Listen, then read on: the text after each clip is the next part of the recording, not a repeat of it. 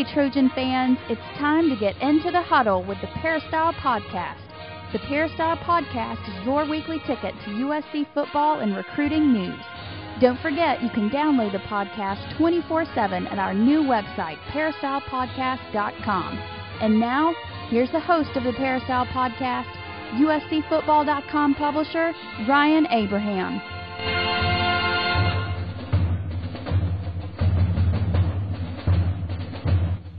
Hello, Trojan fans. Welcome to episode number 235 of the Peristyle Podcast. Today is August 27th, 2012. We've got a great show for you this week on the Peristyle Podcast. We've got a bunch of questions to get to. We love to hear from you. You can drop us an email, podcast at uscfootball.com. Call 206 888 6755 or go to peristylepodcast.com and leave a voicemail right on the webpage from your computer. We have Dan Weber coming up a little bit later on in the show. He's going to talk about being down at USC practice, what's been going on now that fall camp is over, getting into game week this week with Hawaii only six days away, or five days away, I guess you could say now. And Coach Harvey Hyde in the very first segment, as always, we're going to talk to him about this USC football team. Coach, what's going on, sir? How are you? Well, buddy, it's countdown now. It's time to, you know, the hay's in the barn Time now to polish up, get the shoes polished. And by the way, we can talk about the shoes they're going to wear. We got a question the, on that. uh huh. Get the get the Trojan helmet on the helmet, or get the Trojan on the helmet. Polish the, uh, you know, get everything fitted. Make sure that the new game jerseys fit and tailored properly, and uh, get everybody healed up and get ready for the, you know, the the number one challenge of the year. You only have 12 of them, and you got to treat them all equally was if you fall down on one of them, uh, you'll never forget it. So this one here is the game opener, and I don't worry about or the season opener. I don't worry about season openers as far as emotional and ready to play. I see that in every team. Uh, you've got to look at all the other things that go along with it, but it's a great opportunity. I understand the game is sold out. As far as they announce it was sold out, there can't be better a better home opener on uh, Labor Day weekend.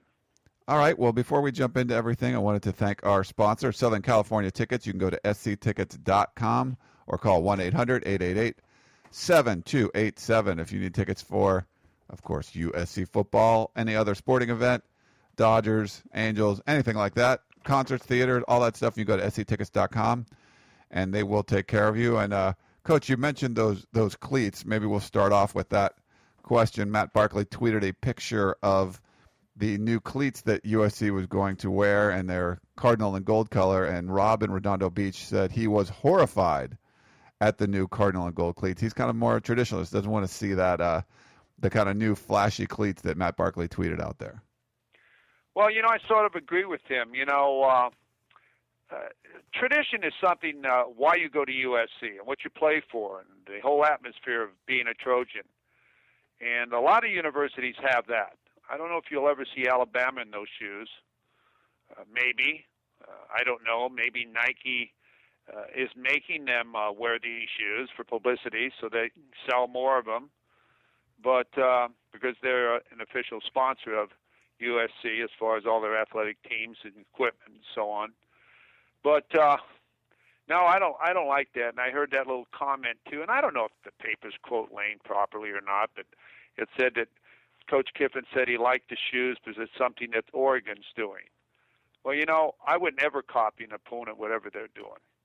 I mean, uh, you come to SC because of that. Let Oregon be uh, what they are. And if that's really popular to wear all those different uniforms so that when you watch them play, you really don't know who they are. And uh, kids, I think it's a distraction. I really do. Kids start talking about the shoes and things like that. I mean, game week? You want to talk about the shoes or what uniform you're going to wear or hey coach, I like this combination or can we have our helmets uh, blue this week or whatever? I think that's all a, di- a distraction. I want my kids to know when they go in the locker room, it's the same shoe, it's the same jersey, it's the same pant with the same stripe and everything else. So, uh, uh, like you just said, Matt Barkley, uh, whatever you said, it tweeted tweeted out the shoe. Well, that's a distraction. Who cares about the shoe? It's who wears the shoe that I care about and how that shoe plays. So That's just my feeling. All a right. lot of you out there might disagree with me, but I'm old school that way, and I want to do away with all the distractions. I want to do my focus with my team and my coaches on what we have to accomplish. Not talk about uniforms and this and that.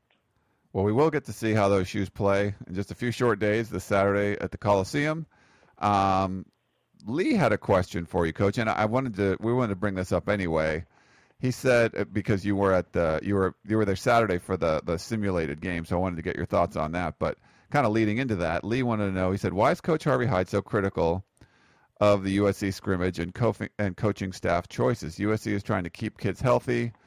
And get young players lots of experience. And and you were kind of critical about them. That didn't look like a number one team practicing, but I think that kind of changed a little bit over the weekend. Maybe you'll get your give, get your thoughts on all of that. Well, I said that with the uh, with the scrimmage in the Coliseum, and I think if you read the papers and you talked to Lane Kiffin and read the interviews, he felt the same way. It wasn't just me saying it. And of course, that's just my opinion. I'm not trying to be critical. I'm trying to give you my opinion on what I see. I think everybody said the same thing. It wasn't just me. I just said it immediately and honest and frank, and tried to tell you in a in a positive way that they need to do some things better to be a number one ranked team. Because, like I said, you know, you're favored in every game, and no one is expected to beat you. And if they do happen to beat you, then it, you made their season. So I think I, every little thing works, and I think that Lane Kiffin's approached the whole week last week completely differently. I think their practices were all positive. Uh, they they utilized their players, receivers. Uh, they threw passes. They they they still have to. And I'm going to say this. I'm going to be critical. They they still had interceptions, what they shouldn't have. I say this. Don't be afraid to throw the ball away. Uh, you've got to eliminate those type of mistakes. That's what beats you. So if you got to improve, you got to remember. I used to tell my team every day in every way, we should get a little bit better and better. That's in everything we do. Everything we do, the way we dress, the way we ride the bus, the way we go to class, the way we do everything. And uh, I don't know. My opinion was that the two scrimmages they had at the Coliseum were not up to the standards of what you would expect offensively uh, from USC. But now this week, I thought that they accomplished a lot. And Saturday, I was very happy with what I saw offensively, and we can get into that too. I loved the way they utilized their receivers. wasn't oh, I don't want to start doing it all. I think they ought to do more crossing routes and they ought to use the tight end more. But uh, we'll talk about that. Okay. Um, well, yeah, I, I, I guess that's a good segue there to get your thoughts on what, what you saw at the scrimmage on Saturday. It was a full full uniform, full pads, everything. Uh, you know, on the field, they tried to simulate a game as much as possible. They stayed in a hotel the night before, and they ran the ones and twos offense against the scout team defense, and then they ran the the scout team offense against the ones and twos defense there. So, so you liked what you saw, apparently. I like what I saw because of the effort the scout team gave. They were into it. They gave him a hundred percent look, and you had good players on the scout team. And John Manoogian did a great job of leading that with the enthusiasm and making sure people lined up properly. That's the quarterback that runs the scout team. He came back to do this for that purpose. I thought that uh, that they gave gave a lot of enthusiasm. They got excited when they made big plays, and I think that's what it's all about. It's what your scout team does to prepare the uh, the varsity or the team that's going to play on Saturday. And I thought you, I thought I saw that effort. I thought I saw the team coming together, and I think that's what's important. The scout team as well as the ones and twos that ran against the scout team. I thought the offense performed a lot better. They were smooth, and I liked the, I liked it when they called delay a game. You've got to get used to that. You've got to get used to that when they spot the ball. It's, I think it's 30 seconds. You got to snap the ball, or when the play's over, it starts. I mean, you got to get the play and get it going, and if you don't get your play going in time, this is delay a game. And I like that call being going that that they were doing on Saturday. Uh, if you notice in the papers and everything on Sunday, it said offense looks great. Offense looks great. There wasn't much talk at all about the defense, because it's hard to really discover how well the defense did on Saturday because the scout team actually moved the football. They moved the football, and uh, I don't know how many people were out there that will agree with me, but Pomey looked like a, an All-Pro. He did. And Manoogian hit him right down the middle of the field. Do you agree with me? No, he he looked great, and uh, we asked, actually asked uh, Lane Kiffin about it afterwards, and he they put him with the twos offense sometimes, not just with the scout team offense, and he lined up wrong a couple times. So it's it's more about consistency for him. He certainly has all the talent in the world, and I think Lane Kiffin needs to he needs to show Lane Kiffin that he can line up in the right spot and be be dependable because they don't want to put him in a game situation and have him mess up. No, and I agree with that. You've got to learn how to line up before you can play. But he certainly did perform well on Saturday, and I think a lot of people took notice to that. He played hard. He made great catches. He ran the ball hard. After he caught the football, I thought the scout team blocked well. And it's hard to say if a guy gets tackled or not tackled, or the quarterback is sacked or whatever. But I thought that uh, the scout team certainly gave gave the defense a look they challenge the defense, and I think that's really what you need to see when you go against an opponent. You've got to see it full speed. You can't walk through it, and the scout team gave that defense that look. And I think that was very, very important for the defense, and I think they got better.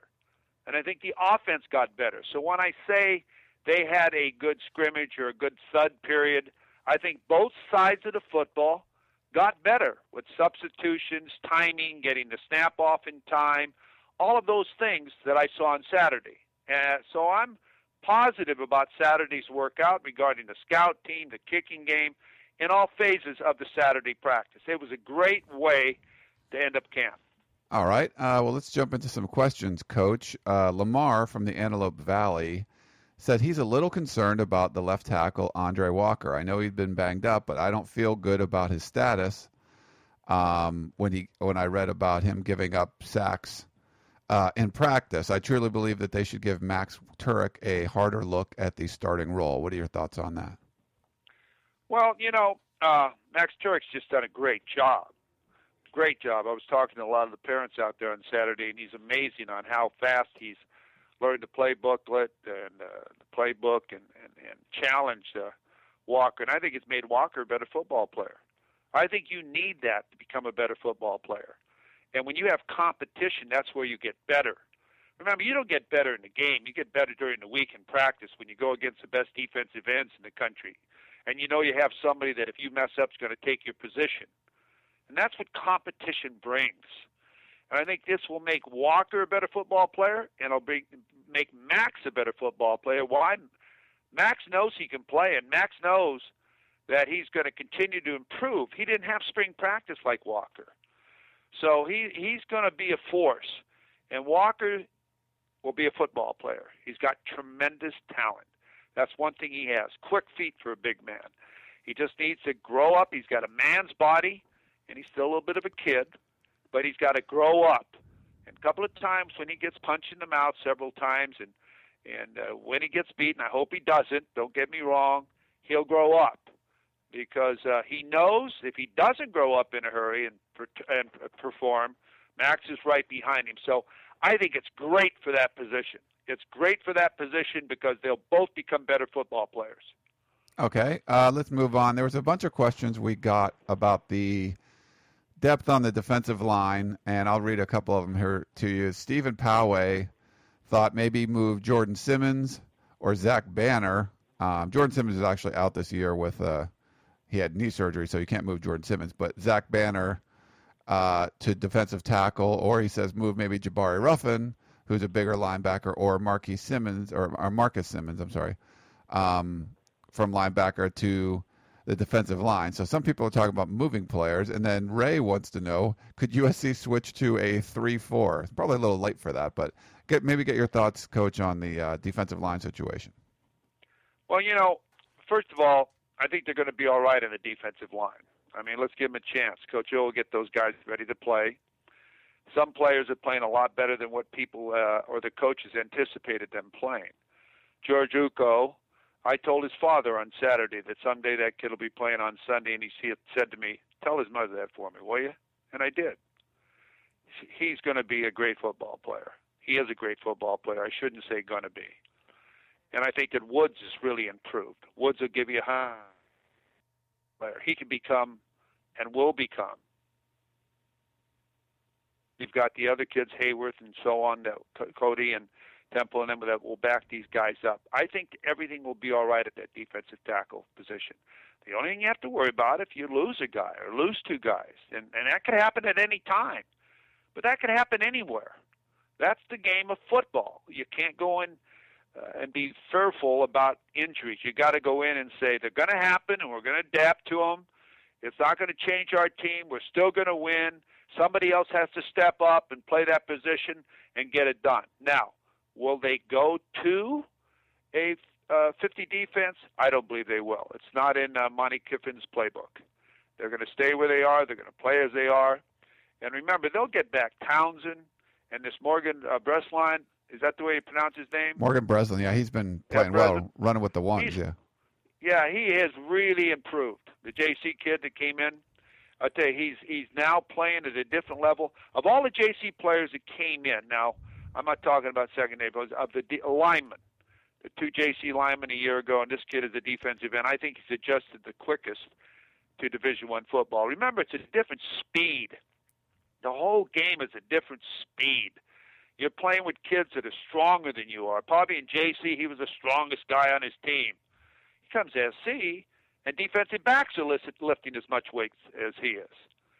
So he's come along. He's adapted. He's going to be a good player. Townsend will be back. You got Tavai out there. You got Wes Horton who's the resting. He doesn't have to prove anything. So what you got to do is go with that, and you can play hard. You can't move Ruffin inside, but someday Ruffin's going to be an All Pac-12 linebacker. He's a great player. In fact, I hope they don't even have to play him this year. I wish they could redshirt him. I really do. Some of these great players you got to redshirt. Uh, Zach Banner, he's a redshirt prospect. He is. You want to redshirt him. He's a big, nice kid, and so on you want to redshirt some of these kids so that you have the numbers which you need in the future for great players. So no, he's not a defensive uh, attitude. He, he's more of an offensive type of attitude, and uh, he's an offensive player. And and moving Simmons inside, no, I wouldn't. I wouldn't do that either. Uh, he gives you depth at the linebacker position. So you leave things alone. You go with it. Hope no one gets hurt. You play hard. You hope to get people out, get your defense off the field, and everything will be all right. Okay, uh, let's go to Brad. Um, there was a lot of talk, or I think Brad sent this about a week ago. Matt Barkley certainly had a better final week of practice, but he wants to know why isn't anyone worried about Matt Barkley? And uh, you know, he, obviously he's a Heisman candidate going into the season, but there was a lot of interceptions uh, throughout camp. Are you worried, Coach, about Matt Barkley, and should other people be worried? Well, I think you've heard me address this many, many times, uh, as far as you know, uh, observing and, and not not not not taking a chance or or try to put too much pressure on yourself to live up to what your reputation is, and that's what happens when you throw into coverages. You it, you cannot be afraid to throw the ball out of bounds. You can't be afraid to throw the ball out of bounds and you don't you really don't want Matt running with the football unless he has to. He's near the sideline. We can get out of bounds, maybe make a first down by three or four yards or whatever. But you don't want him running. So yeah, I'm concerned about that interceptions because I think when that happens, it takes the air out of the ball for the whole team, the whole offensive team, because they expect to, and their feelings are, you know, we're the best offensive team in the country, and you got to play like that because they really feel that way, and everybody's telling everybody they are and and, and Matt, of course, is a Heisman Trophy candidate. So though all those little things make a difference.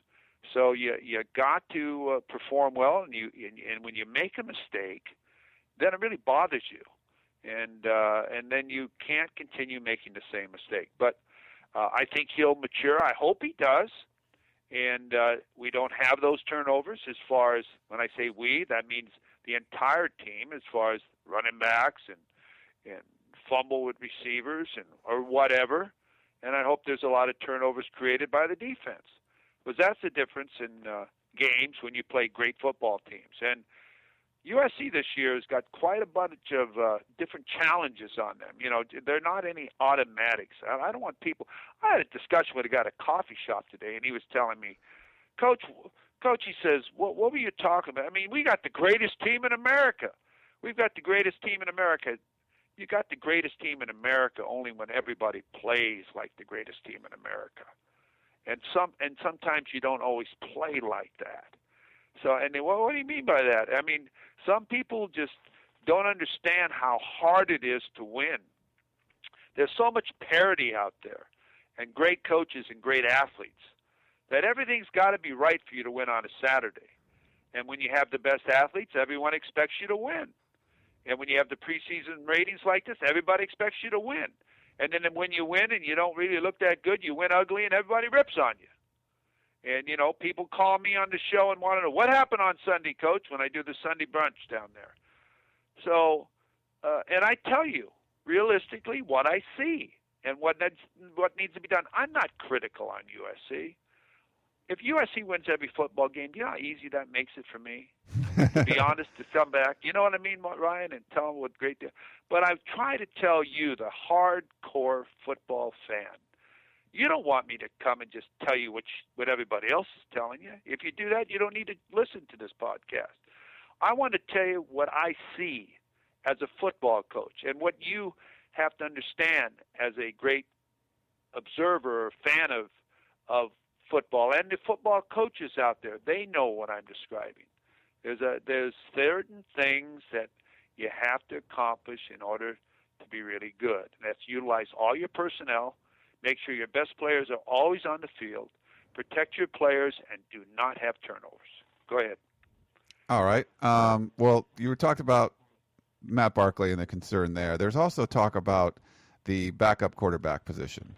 Um, Lane Kiffin yesterday in practice talked about, well, he hinted at that they were going to have some sort of announcement on Tuesday. He talked about it through camp that he did want to have a backup quarterback named. Um, he wanted to, you know, give the, the second team guy, uh, you know, the, the appropriate reps when you're doing game preparation, but you didn't really need to, except going into game preparation. Pretty much throughout camp, they've taken turns, and one guy went first one day, one guy would go first the next day. But Mac D had a question. He said, with uh, Kiffin seemingly making an announcement on Tuesday about the backup quarterback, do you see them rotating each week between Wittek and Kessler? Both would gain experience and show a commitment to both and delay a transfer until next season. So Max worried about you name Wittek and Kessler could transfer, you name Kessler and Wittek could transfer. What are your thoughts on that backup situation? Well, I think you have to name a backup. We've talked about this, I think, a couple of weeks ago. I went into it for a long period of time Uh, if Matt went down the first play against Hawaii. I'm not saying that's going to happen. I hope it never happens to anybody. But if he did, the team's got to know who's number two. But you still got a great football team, and they've got to have confidence on in your number two quarterback when he comes on the field. You've heard his snap count before. You know his get off. You know his rhythm. He knows the receivers. You bring a guy in that's never taken a snap, he's going to fumble you bring a guy in and they've never heard him audibilize, they can't hear him, or they don't recognize his voice. He hasn't looked at the receivers, and re- receivers don't understand his look. I think you have to have and name a second quarterback. I really do. And the team's got to know this guy can get it done. And they say Matt went down, but Max is here, or Cody's here, or whoever. And I think that has to happen. And I think he has to name him. Now, yeah, if someone transfers, that's part of it. I mean, you come to SC to compete. You knew when you came there that Matt was coming, Max was coming, whoever was coming. You know that. You know the situation. And and you don't want to transfer, you want to compete because what if something happened to Wittek or what if something happened to Kessler? Then you better be ready to step up and get in there. It's all part of what team sports are. You got to be part of a team, and as everybody talks about it, you got to have a T-shirt that says "team" in three-inch letters and "me" in one-inch letters, and you got to compete that way. And I think he will name a quarterback uh, back up on Tuesday, and I think it's the right thing to do. And I don't think it'll cause a problem. You know why? If you were to take, if you were to take the offensive team, and you had them vote on the backup quarterback, the offensive team, when no one raised their hand, you just threw it in a, a can, write down a name. They would all put in probably the same person's name that the coach will announce. They all are together. They all watch film together. They all talk together. You know, they might not know all the background of what you're looking for as a head football coach, as a quarterback coach, uh, in, in your style of play, and uh, But uh, everyone, I mean, I'm not going to tell you who I think it's going to be, because I don't think it, I'm, it's right to do that. A second guess.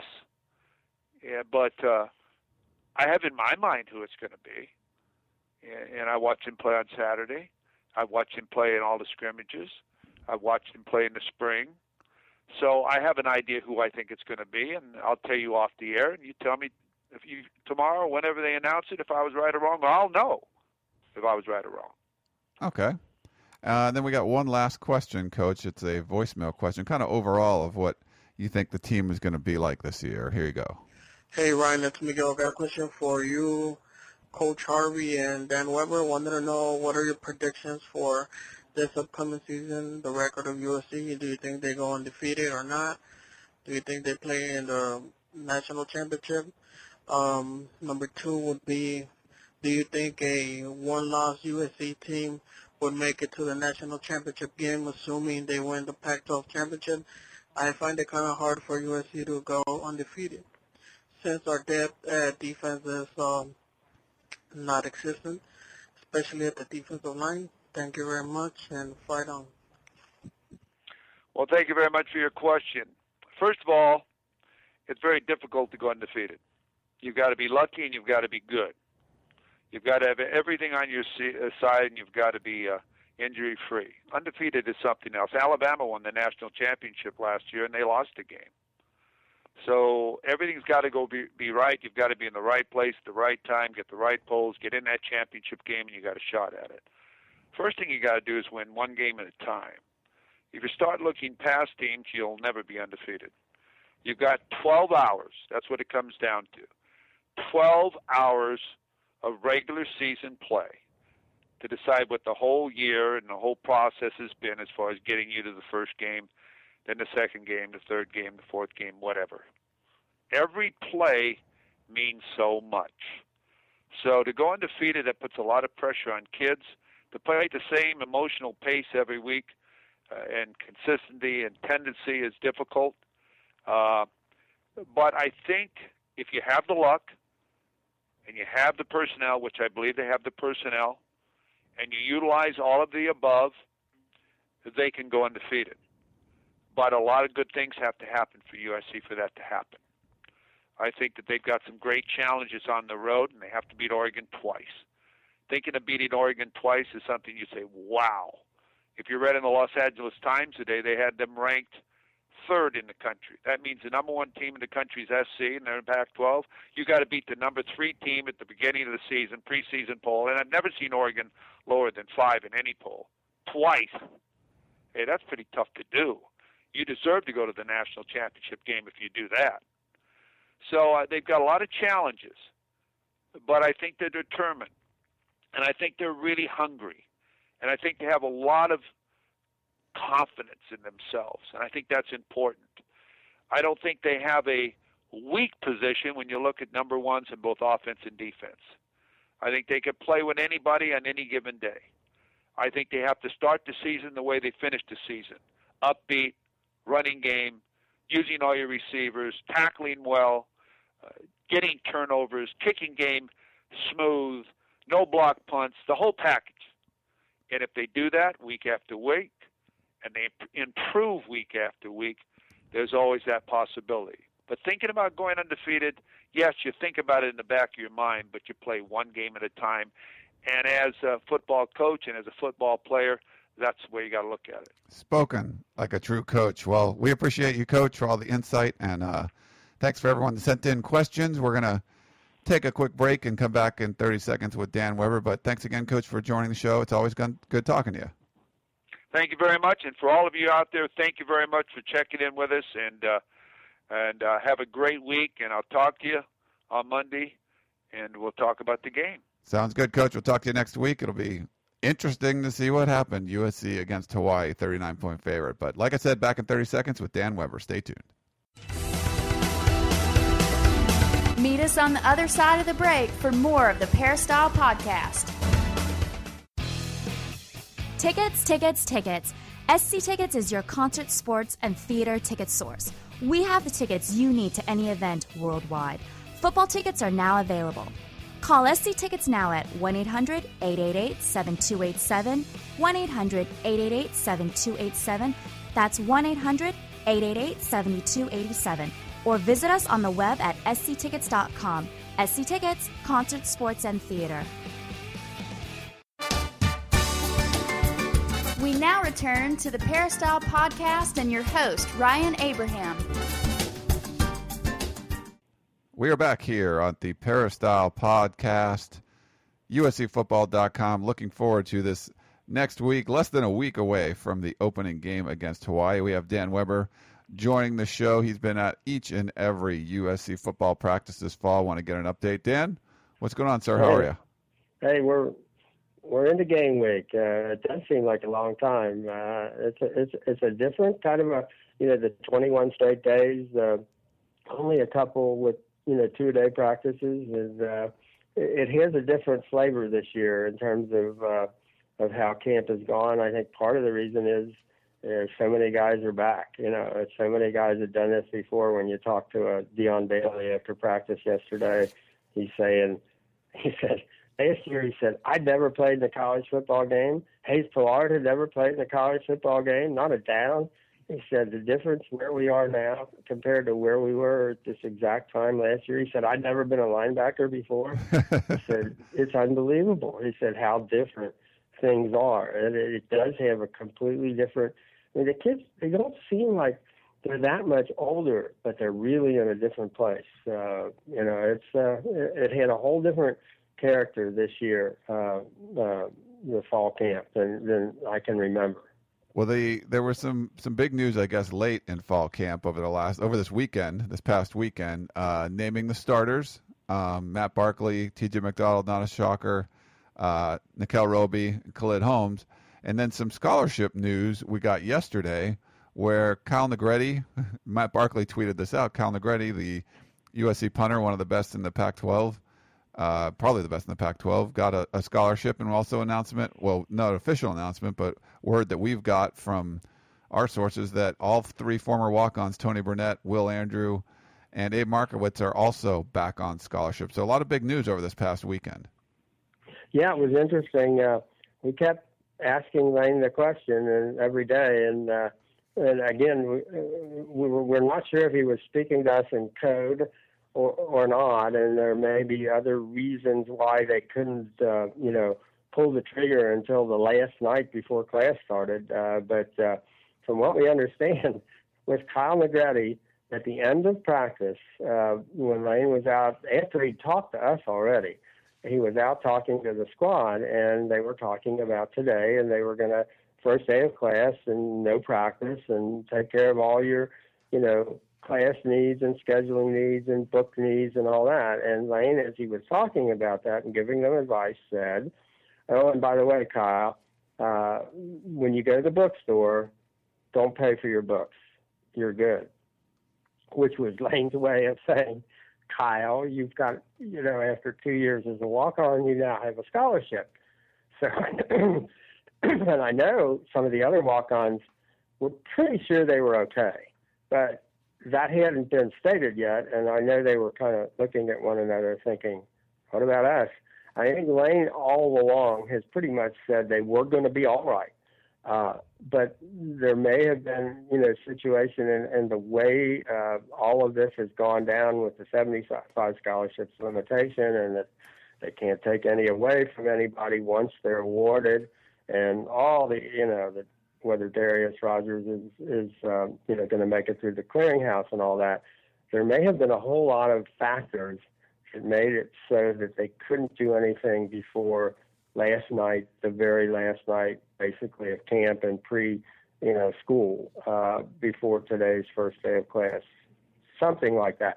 But it happened kind of in an informal kind of, uh, uh, you know, they didn't call a press conference and they didn't send out a release. Uh, to to tell you about something that really has been a you know a big point of interest and focus for a lot of people in terms of uh, you know where the kids that had had you know uh, scholarships uh, had earned them as walk-ons the last two years were they going to be able to be renewed you know for this year certainly looks like they have. That's what everything that everybody that knows, you know, from the inside is telling us that yes, they have.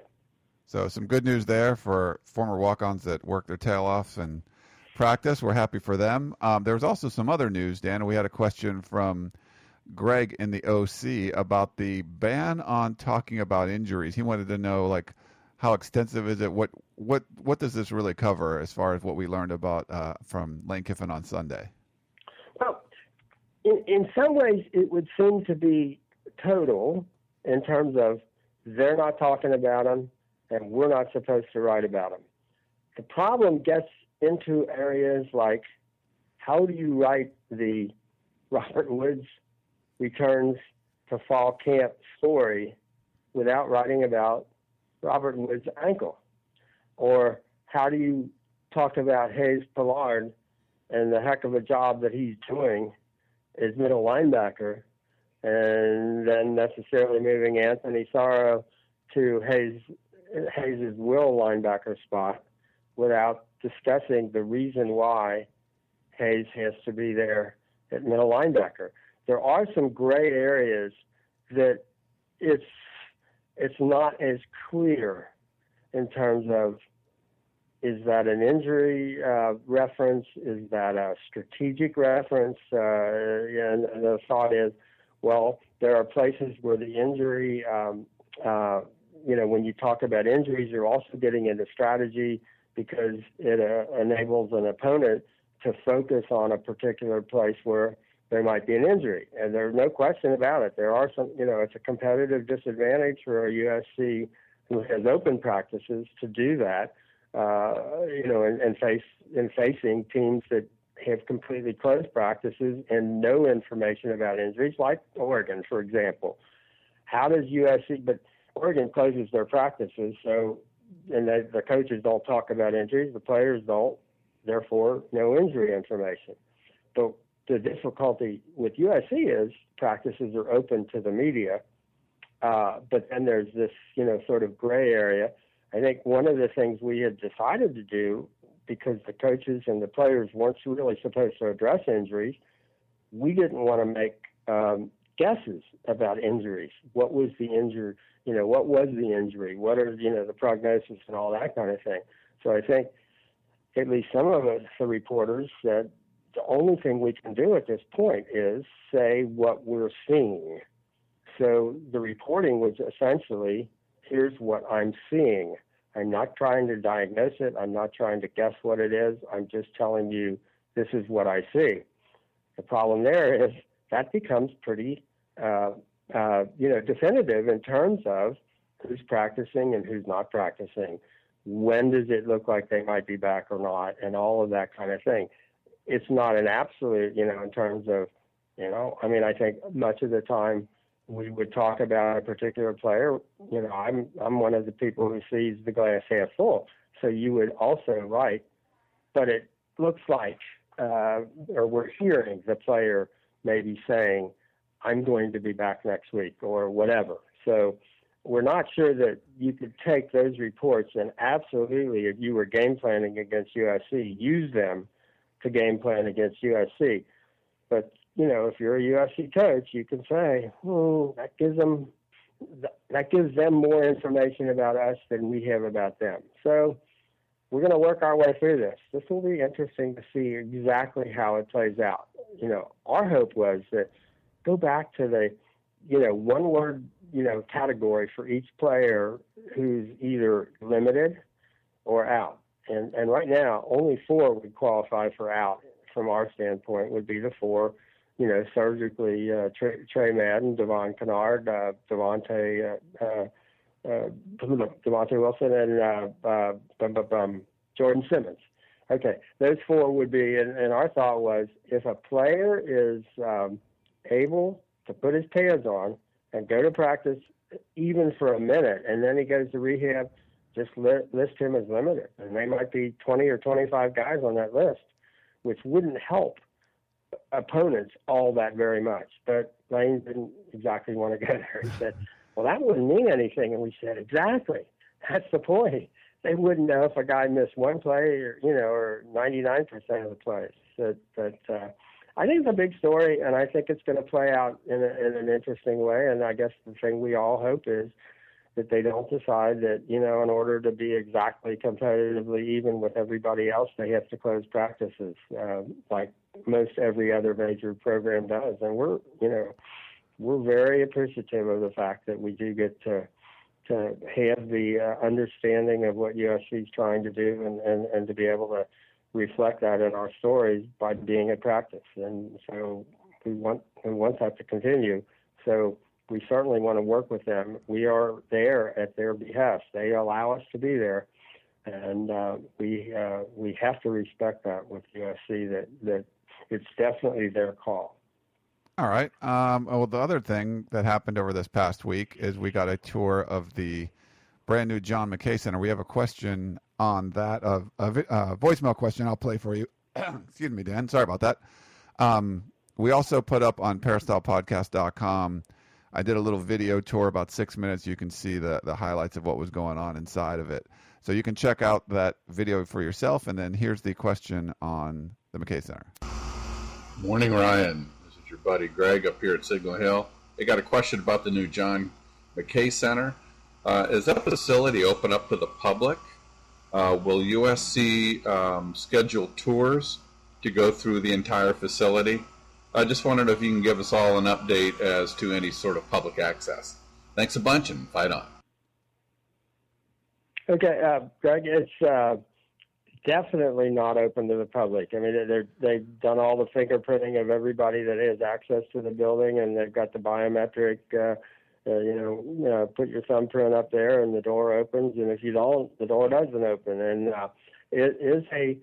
It was designed for a couple of ways. Uh, a really private place. Uh, a because of all of the academic. Uh, stuff that's going on there, the counseling, the uh, computer labs, the uh, you know, uh, uh, all the academic session, the tutoring, and, and all of that, that that takes up what 22,000 feet of the of the first floor. The second part of it is with all the uh, football coaches' offices in there, you really have um, uh, an awful lot of recruiting material, recruiting activity, all of that. And and with everybody today with cell phone cameras and all of that, you know, it'd be very easy to take a picture. Or, you know, do something that in some way somebody could publicize it and say, you know, you're publicizing recruiting, and that's uh, against the NCAA rules. So that's the second part of it. And the third part of it is you basically have that entire uh, uh, bottom floor where the you have the open uh, turf, uh, you know, uh, field, and you have all of the training facilities, all the weight facilities uh, you know, and, and it's all open and, and and all you know accessible to anybody that's down there. And and one of the things, you know, is the fact that because of the training, you know, you don't have closed off training rooms now. So there is almost a privacy issue if if kids are getting uh, you know therapy, if they're getting uh, you know consultation with the trainer. Uh, they they have a lot of open space where they can actually work with people in terms of their movement uh, and making it easy, you know, to go from the trainer's table to an open space where you can, you know, uh, you know, do some movement and do some running or do some whatever, so they can really observe you.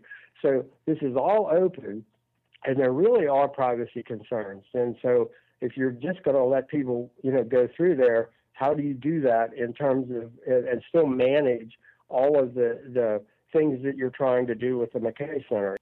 Uh, you know, uh, one of the ways I think they they did it the other day, it looked like uh, when they were getting ready for Salute to Troy, they had uh, people lined up by the hundreds to to get a little quick tour. And I think on a day like that, they haven't started classes and and they can kind of uh, you know walk people through there. And I know they're considering once they figure out exactly how to do it on game day mornings, on Saturday mornings, to uh, to have maybe a regularly scheduled uh, uh, tour of McKay, which I think would make a whole lot of sense uh, to to do that. Let's say every uh, you know six times a year for game day. Uh, uh, pre-game would be kind of a nice little thing, and they, you know, at that point in time, you probably wouldn't have very many uh, being treated there, and you probably also, you know, could put the uh, academic stuff, you know, uh, in ways that it would be secure. So I think that's what they're going to try to do, and I think that's what they're eventually going to do. But uh, uh, but I think that people we were kidding the other day that maybe we got people a little too excited about McKay. Everybody wants to get in there, but I think if they give it a little time, uh, they'll be able, you know, to get in there. Uh, but I and I think they they want people to see it. Uh, it's just uh, they need to figure out how to do that. Okay. Um, we had uh, we talked to Coach Harvey Hyde a little bit about the defensive line depth, but there was also a, a specific question about Christian Heyward. I thought we'd direct towards you. Um, Shakalitis, does look like what his name is, said we hardly hear anything about Christian Heyward. How is he progressing this year? I read somewhere that there are questions about his focus and or durability. Well, I mean, I think he has to work his way back, having missed uh, the time that he missed last year with uh, you know a couple of different uh, you know health uh, issues, and I don't know how again that's last year, so I think we can you know reference it. But uh, I think uh, what we've got now is uh, uh, every day I kind of try to focus on on Christian to see, and it does look like he's kind of working his way, he's getting more chances to to to really get stuff to do. So I, I see him more. Uh, you know, getting into the you know flow of things and getting into the mix, and and uh, so, uh, but he's a key one to watch, and uh, we because of the fact that they don't always go in pads. Uh, probably the defensive line is is the most difficult thing to assess in terms of when they're not in pads. Uh, they either make plays or they don't make plays. And um, when they're not in pads, the defensive lineman probably gets the least chance to show what they can do. So that that leaves us uh, with uh, I know with you know Coach Orgeron and that they kind of say, well, let's see how they do in the games. You know, we're going to get a chance and uh, and see what happens. But uh, but he is an absolute, I think, you know, key uh, for them to be able to do the kind of rotation that they want on defense to play, uh, you know, four defensive tackles, for example. So. Uh, uh, not an answer that we have about Christian, but he certainly uh, uh, he could be part of the answer. We just don't have that answer yet. So uh, when you see 97 in the game uh, Saturday and, and the next Saturday, uh, keep an eye on him because I think you know he's going to really matter. Um, all right, we have a. There's three different questions on the defensive backs. So we'll try to go through these quickly. First, you can probably get through this pretty quick. Any chance we see Dion Bailey move back, move to? Oh, I'm sorry. Uh, JD and DC wants to know any chance we see Dion Bailey move to cornerback? Absolutely not. No, no. He's uh, he's probably at right around 211 pounds. He'd be the biggest cornerback uh, probably in close to anyway in college football, and uh, that's not where his attention is going. I mean, I, I think there's each year there'll be a question of uh, a safety uh, possibility, and, and which may be where certainly where he ends up in the NFL and where he was before he uh, moved to this hybrid, uh, you know, outside linebacker. But I think you know it's taken him a year to really master exactly uh, what he's doing now. So no, no, uh, no cornerback in his future, and no need. Uh, there really are enough. Uh, uh, guys with experience and talent in the secondary that I don't think they need to be moving more, you know, certainly not out of the linebacker spot where where the numbers aren't the same. Um, okay, Scott in Denver said, based on the recent Isiah Wiley news, I'm a bit concerned about the depth at cornerback. So another cornerback question here. With Harris being out with an injury and Baucom not getting much time because of academics, who do you see stepping up for the third and fourth uh, cornerback options, does Ryan Henderson look like one of those guys? Well, you know, it's a possibility. I think uh, the other day we saw Ryan Dillard, the walk-on from Atlanta, who's got an awful lot of talent uh, in there with the second group. Uh, uh, we've uh, Devian Shelton uh, uh, uh, was in there for a while, and uh, we can't say why he he was the other day.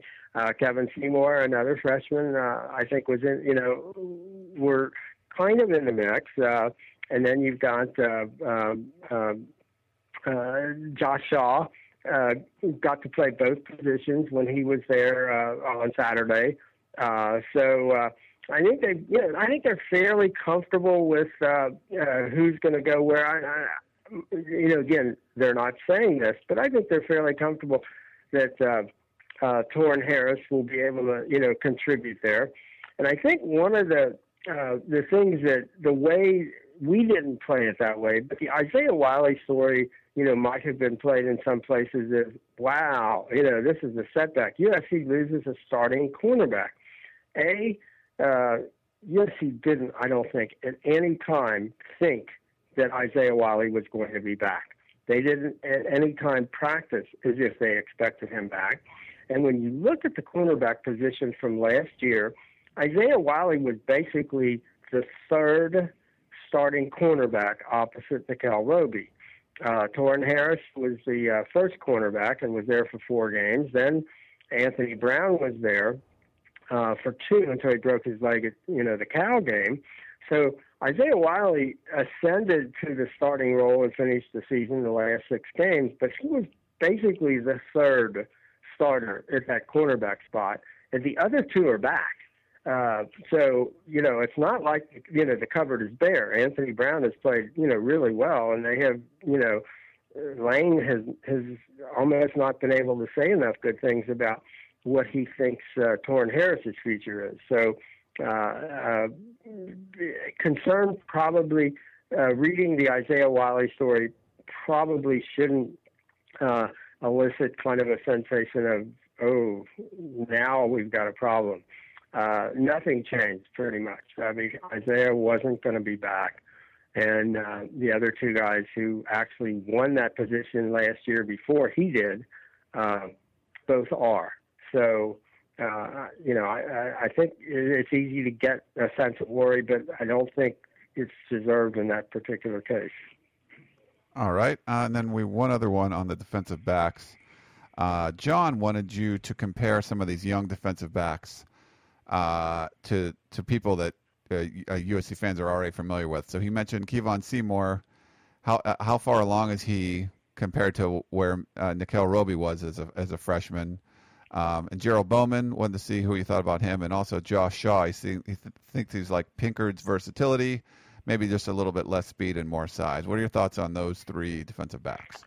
Well, I think uh, Seymour, when you start comparing him uh, to Nickell Robey, for example, and this is something I hadn't realized. Lane mentioned yesterday in the opener two years ago, they pretty much played like 11 guys on defense, you know, on that heat and humidity at Hawaii. And he, I think we figured out uh, Nickell Robey played like 90 plays in his first game that's not going to happen with any of these freshmen now, nor do any of them look like they could, you know, they could do that. But both Kevon Seymour and uh, and Devian Shelton, you know, look like they're ready to play, and um, uh, more so than we would have expected for the you know the average uh, you know kid coming out of uh, out of high school.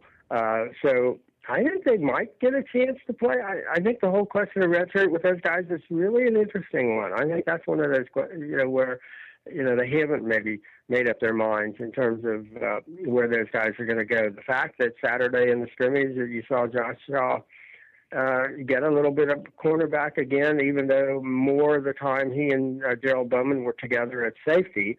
Uh, tells you that they're not a hundred percent sure. I mean, Josh Shaw's you know like almost six one and two hundred pounds, so he doesn't look exactly like a cornerback, but he has those cornerback skills. When you ask him, you know, he said the best thing I do is cover people and cover them aggressively and run with them and uh, you know come right up and get on them. So he kind of got you know uh, the uh, safety physique, uh, but with the cornerback kind of uh, you know skill set. So it's, he's an interesting interesting mix. And, and again, uh, I think they have to be thinking about next year. Losing three safeties after this year, you have to have a couple of safeties really ready to go, which is what I think they're thinking about with Josh Shaw and, and Gerald Bowman. You know, two big, strong. Gerald has lost some weight, gotten himself down to about you know 205, and um, he looks more athletic this way. And um, he uh, uh, is somebody who I think performs better in the like the scrimmages and the games maybe than in the day to day you know uh, you know practice uh, where you can kind of I don't know uh, you know maybe not be focused as much but he looks like a guy who can make plays can, who can certainly contact people and, and get to the ball as he did in one scrimmage and you know deflections and and, and that kind of thing and he, he's just a kind of a neat, you know, bright kid out of you know out of Philadelphia. Just uh, uh, hard not to like him. He he he, he brings a lot uh, to the table, and I'm sure they're thinking next year, Josh Shaw, Gerald Bowman, uh, you know, we're going to lose, uh, you're going to lose Jawanza Starling and PJ McDonald, and you have to have, and if there's anything Lane Kiffin does, it's take a look down the road and take a look at his big book and and figure out where are they going to be this year and the next year and the next year. So I think that's some of the thinking going into what do they do with Josh Shaw this year. Uh, I think an awful lot of what they want to do is get him ready for next year. Uh, because as important as those safety positions are, they do not want to have to come in with somebody that they're uh, that they're you know trying to you know get ready for the first time after playing a year of cornerback. So uh, I think you're going to have to kind of go with them on on how they do it uh, at, at, two positions with Josh. I think this year. All right, then one last one. Uh, Mark wanted to know any update on the uh, the master lease for USC at the Coliseum. No, uh, you know, after seeing what happened with the uh, city council on the on the village development at, at the USC you know, it wants to put in to gentrify the neighborhood and uh, add what five to eight thousand jobs and all kinds of uh, you know development, and the city still can't quite pull the trigger on that thing, and needs more money from USC and all that. You realize how difficult these things are to get done. I mean, there is only one answer to the Coliseum, and that's for USC to take it over and uh, and and consider it part of the you know university community and uh, you know, and, uh, and keep it up the way they keep up everything else on, you know, on the university property and make it a, you know, a jewel on Figueroa. And, um, and yet the city still, you know, and all the political people still haven't been able to get their act together, which is really, uh, maybe, uh, emblematic of what some of the problems we have in our political system that we can't come together on something so basic. I mean, no one else has the money no one else has the expertise or the manpower to get the Coliseum right. And yet they still haven't been able to get that right and to get it finished. And there's still a you know lawsuit going on over, you know the the most recent agreement. Uh, so you know to say that that you you see light at the end of the tunnel. I mean, honestly, I went to some of those uh, uh, Coliseum Commission meetings, and, and you wanted to just ram your head into the wall after you saw the people who were sitting there representing the city and the county and the state uh, making decisions for the Coliseum that no more had any idea, you know, than I do, you know, fly a jet plane in terms of how to manage that Coliseum, which is exactly why they got in so much trouble that nobody was monitoring the people that were actually actually running the Coliseum and you know what they were doing with all those contracts and all that money that just seemed to go away, and no one's sure what the heck happened to it. Uh, clearly, USC has to take it over. Clearly, USC will end up having a plan um, and and figure out how much is this going to cost and how are we going to do it, and uh, you know. But we're not there yet is enough to make us just really wonder about uh, you know uh, the the capability of our uh, you know modern American political you know system to get things done uh, without having to take care of the the uh, people who think they need to be taken care of before you can do anything. Uh, so I wish I could tell you. I think there's a you know that they're going to get that whole master lease you know cleared up. I know the USC people they've been doing this for a long time and they know it takes a long time uh, when you're dealing with the city. But with USC's track record and what USC has meant for the city of Los Angeles, uh, you would think they darn near have carte blanche, especially for a situation like the Coliseum, where there's nowhere else for anybody to go other than turn it over to USC. What am I? what do I know? All right. Well, Dan, thanks for the updates there. And next week when we talk to you, it'll be about an actual football game. So that'll be a lot of fun. The great Dan Weber, thanks very much for coming on. Thanks, Ryan. Appreciate it. Okay. All right. Thanks, Dan, and everyone else. Thank you very much for tuning into the Peristyle podcast. Don't forget to get out to the Coliseum on Saturday. Check out the Trojans against Hawaii, and we'll talk to you all next week.